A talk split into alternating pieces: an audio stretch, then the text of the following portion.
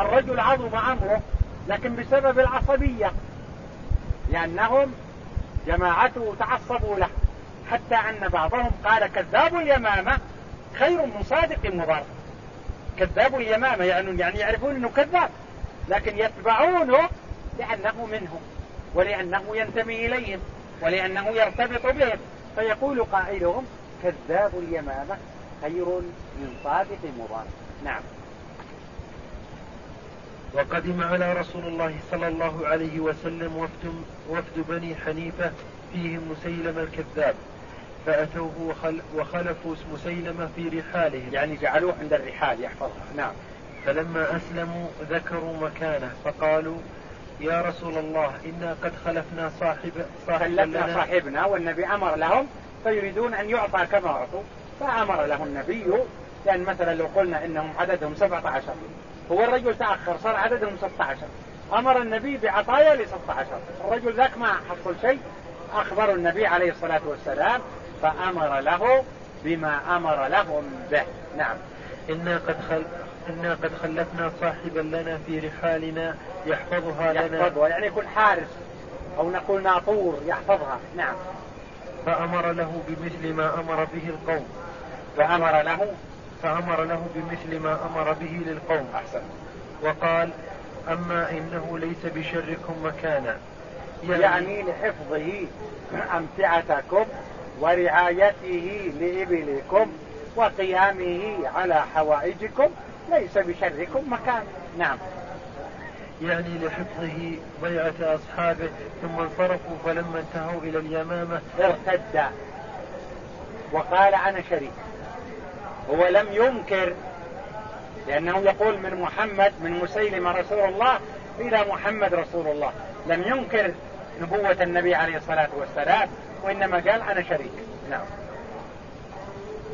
ارتد عدو الله وتنبأ وقال إني أشركت في الأمر ما شريك له نعم. وقال للوفد ألم يقل لكم؟ ألم يقل لكم ليس بشركم مكانا؟ هذا دليل على أني شريك له. نعم. إنه ليس بشركم مكانا ما ذاك إلا لما كان يعلم أني أشركت في الأمر معه ثم جعل يسجع لهم السجعات مضاهاة للقرآن يا, يا وبر يا وبر ويا ضفدع نقي ما تنقين إلى آخر كلمات كلها خزعبلات من سمعها يعرف أن صاحبها خالي العقل. نعم. ثم جعل يسجع لهم السجعات ومضاهاة للقرآن وهو مع ذلك يشهد لرسول الله صلى الله عليه وسلم بالنبوة. ولكن يقول أنا شريك. نعم. وكتب لرسول الله صلى الله عليه وسلم من مسيلمة رسول الله إلى محمد رسول الله. أما بعد. فإني أشركت في الأمر معك. يعني نص لي نص لك. ولكن قريش لا يعدلون. نعم. فإني أشركت في الأمر معك. وإن لنا نصف الأرض ولقريش نصفها ولكن قريش قوما لا يعدلون. فكتب إليه رسول الله صلى الله عليه وسلم من محمد رسول الله إلى مسيلم الكذاب. الكذاب نعم. السلام على من اتبع الهدى. أما بعد فإن الأرض الله يورث فإن الأرض لله فإن يورثها من يشاء من عباده والعاقبة للمتقين.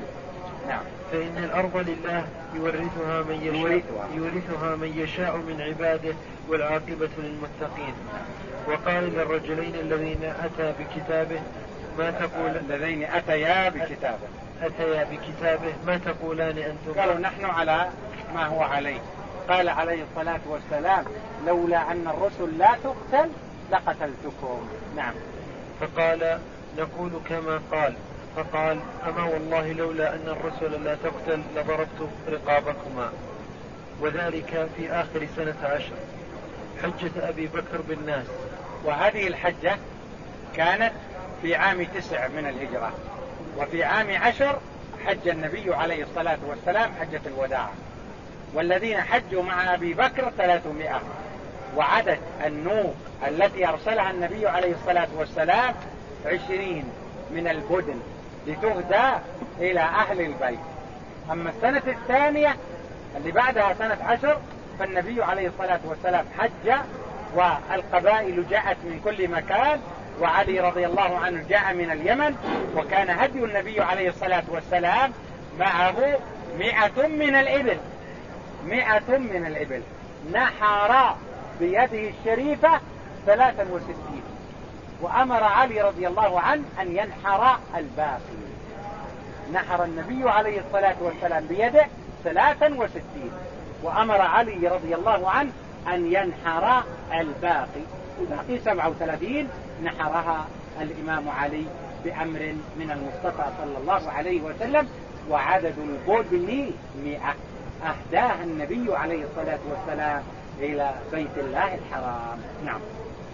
ثم أقام رسول الله صلى الله عليه وسلم بعد رجوعه من تبوك بقية رمضان وشوالا وذا القعدة ثم بعث أبا بكر رضي الله عنه أميرا على الحج ليقيم للناس حجهم وأهل الشرك على دينهم ومنازلهم. أهل الشرك على دينهم وهم على ما هم عليه.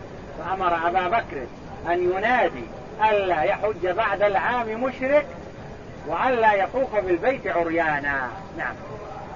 فخرج أبو بكر في ثلاثمائة من المدينة وبعث معه رسول الله صلى الله عليه وسلم بعشرين بدنة. بدنة بدنة. وقلدها النبي عليه الصلاة والسلام وأشعرها. القلادة توضع عليها. والإشعار عند الكتف هنا يسال الدم. لأجل إذا رآها إنسان لا ينالها بأذى. يعني إذا إذا لم تشعر ربما توقع إنسان أنها ضائعة أو أنها كذا أو يستولي عليها لكن لتعظيمهم البيت وإجلالهم له أنها إذا قلدت يعني وضعت القلادة في عنقها أو أشعرت بالسكين مع الكتف وسال الدم فلا يقربها أحد بأذى حتى تصل إلى البيت. نعم.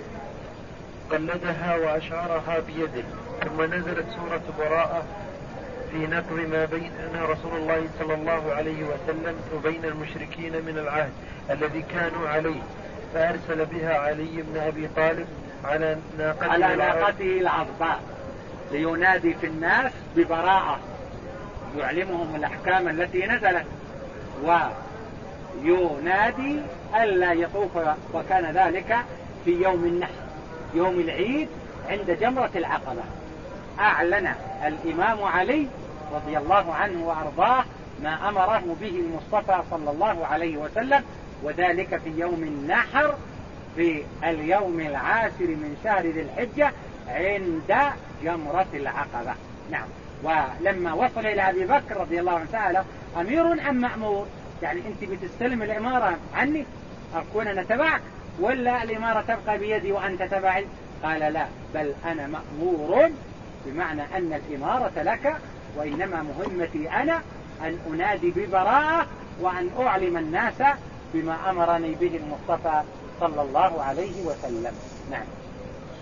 فأرسل بها علي بن أبي طالب على ناقته العظباء ليقرأ براءة على الناس وينبذ إلى كل ذي عهد عهدا فلما لقي أبا بكر قال له أمير أم أو مأمور؟ فقال علي بل مأمور. فلما كان يوم النحر قام علي بن أبي طالب فقال يا أيها الناس لا يدخل الجنة كافر لا, لا يدخل الجنة كافر الجنة للمسلمين. لا يدخل جنة كافر ولا يحج بعد العام مشرك ولا يطوف بالبيت عريانا. نعم.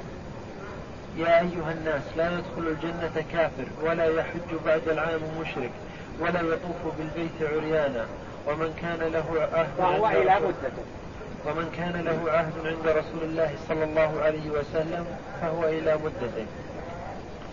ثم جاءت حجة الوداع وهي في السنة العاشرة من الهجرة. وقد ذهب النبي عليه الصلاة والسلام إلى مكة لخمس ليال بقيت من شهر ذي القعدة.